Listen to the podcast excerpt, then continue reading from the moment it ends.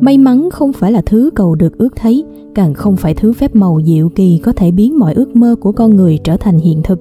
Thế nhưng ai trong đời cũng mong muốn giữ may mắn ở bên cạnh, cầu mong may mắn luôn chiếu sáng trên con đường họ đi mà không biết được rằng có một sự khác biệt giữa may mắn thật sự và may mắn từ trên trời rơi xuống. Để đạt được may mắn thật sự, có lẽ bạn cần biết những bí mật này. Những bí mật được kể lại qua một câu chuyện cổ tích từ hai người bạn già lâu ngày gặp lại. Câu chuyện ấy nằm trong cuốn sách Bí mật của may mắn được chấp bút bởi hai tác giả Alex Rovira và Fernando Trias the Best do First News phát hành. Câu chuyện bắt đầu khi hai người bạn thuở ấu thơ là Jim và Max gặp lại nhau sau 50 năm xa cách.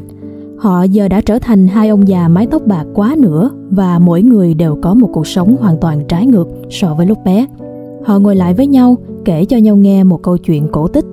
Một câu chuyện cổ tích kỳ diệu không chỉ giúp Max giờ trở thành một biểu tượng thành đạt trong kinh doanh và cuộc sống, mà còn giúp ích rất nhiều người trong mọi tầng lớp xã hội, ngành nghề, những vận động viên, nghệ sĩ, tất cả những nhà khoa học hay nhà nghiên cứu, kinh doanh, sinh viên, cho mọi người ở mọi lứa tuổi.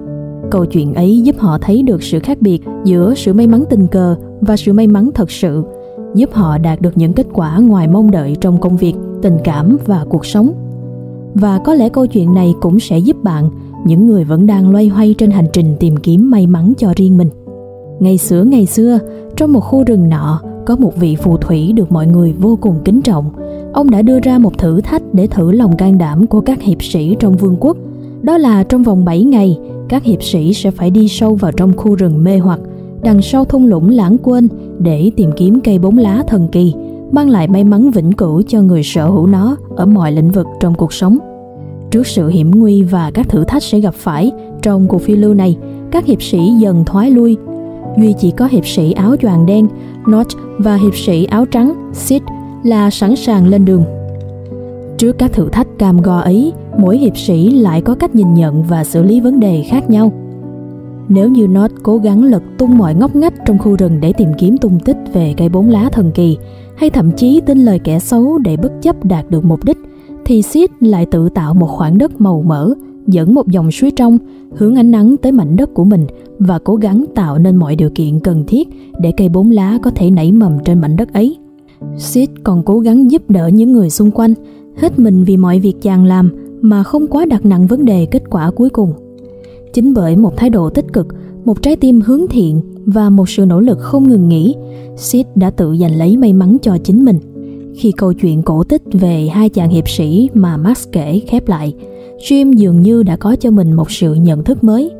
Ông đã nở một nụ cười, một nụ cười thật tươi trên gương mặt khắc khổ, đã lâu không biết thế nào là thành công và hạnh phúc. Ông đã khám phá ra bí mật của may mắn.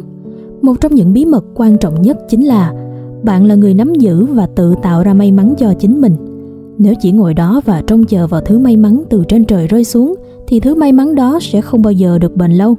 Hai tác giả Alex Rovira và Fernando Trias de Best đã kể lại câu chuyện về chuyến phiêu lưu của hai chàng hiệp sĩ trong vòng 7 ngày thông qua lời kể của Max.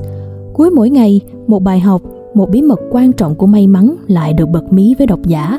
Các bí mật được cô động ngắn gọn, dễ hiểu và dễ dàng giúp bạn đọc biến nó thành những hành động, những bước tiến thực tế để tạo nên may mắn cho chính mình. Ở tuổi 60, Jim lại một lần nữa đứng lên đi tìm may mắn cho cuộc đời mình.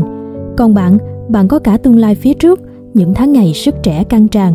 Tại sao lại ngồi đó, co ro trong góc phòng và ghen tị khi may mắn đến với người khác mà không phải mình? Bạn chắc chắn có thể tự tạo nên may mắn cho bản thân. Chỉ cần bạn nỗ lực và không bỏ cuộc, chỉ cần bạn tưới tắm đủ lâu cho mảnh đất của mình và đừng bao giờ từ bỏ hy vọng, thì hạt giống may mắn của bạn chắc chắn sẽ nảy mầm. Trạm đọc xin trân trọng giới thiệu tới bạn cuốn sách này. Hy vọng nó sẽ tiếp thêm sức mạnh và trở thành cẩm nang để bạn biết cách tự tạo ra may mắn cho mình.